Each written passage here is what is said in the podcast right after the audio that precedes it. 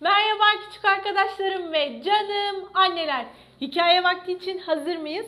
Herkes pijamalarını giydi mi? Hepinizin sağlıklı, keyifli ve mutlu bir hafta geçirdiğini umut ederek annelerim çaylarını, kahvelerini alsınlar.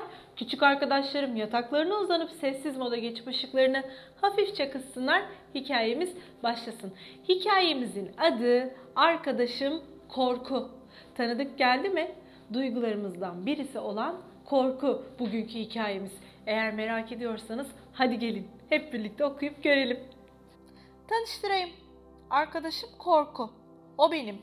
Herkesten gizlediğim sırrım. Korku her zaman beni koruyup kolladı.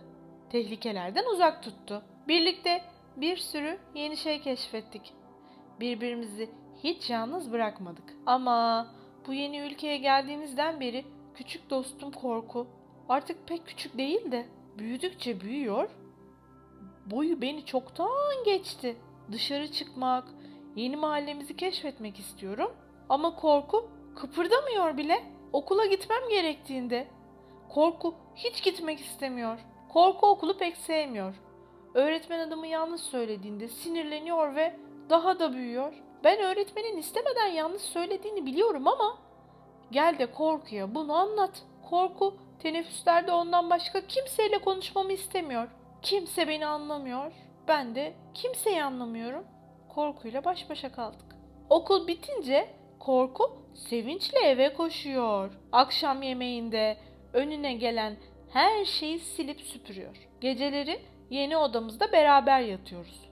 Korku uykusunda o kadar çok ses çıkartıyor ki bir türlü uyuyamıyorum. Her geçen gün biraz daha yalnız hissediyorum. Korku kimse beni sevmediği için yalnız olduğumu söylüyor. Aman çok da umurumdaydı. Ben de burayı hiç sevmiyorum. Ama bir gün çok ilginç bir şey oldu.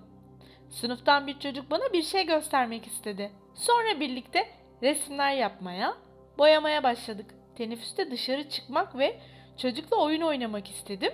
Bahçede koşmaya başladık. Birden parmaklıkların arkasından bir köpek avlamaya başladı. Ay diye çığlık attı çocuk ve küçük tuhaf bir şeyin arkasına saklandı. Onun da benimkisi gibi gizli bir korkusu varmış. Oysa sadece benim var sanıyordum. Korku her gün biraz daha küçülmeye başladı. Artık okul o kadar da zor görünmüyor gözüme. Hala anlayamadığım çok şey var.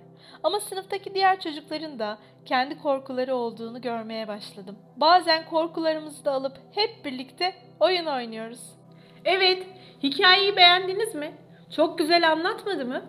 Hepimizin zaman zaman yaşadığı bir takım korkular yok mu sizce de? Bunlar durumlara göre ya da yaşadığımız olaylara göre değişiklik gösterebiliyor.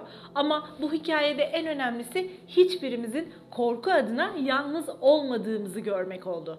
Şimdi belki yatmadan e, biraz önce Küçük de olsa anne ve babalarınızla hangi konularda korkular yaşıyorsunuz ve bunlar için ne yapabilirsiniz? Küçük bir sohbet yapıp uykuya geçiş yapabilirsiniz. Bugünlük de bu kadar demeden önce garip ama gerçek bilgilerin en uykulusu, en horultulusu sizinle.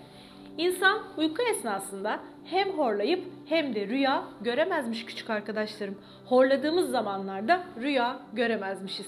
Sağlıkla ilgili garip ama gerçek bilgiler bize bunları söylüyor. Yarın yine aynı saatte görüşmek üzere. Hoşçakalın. İyi geceler.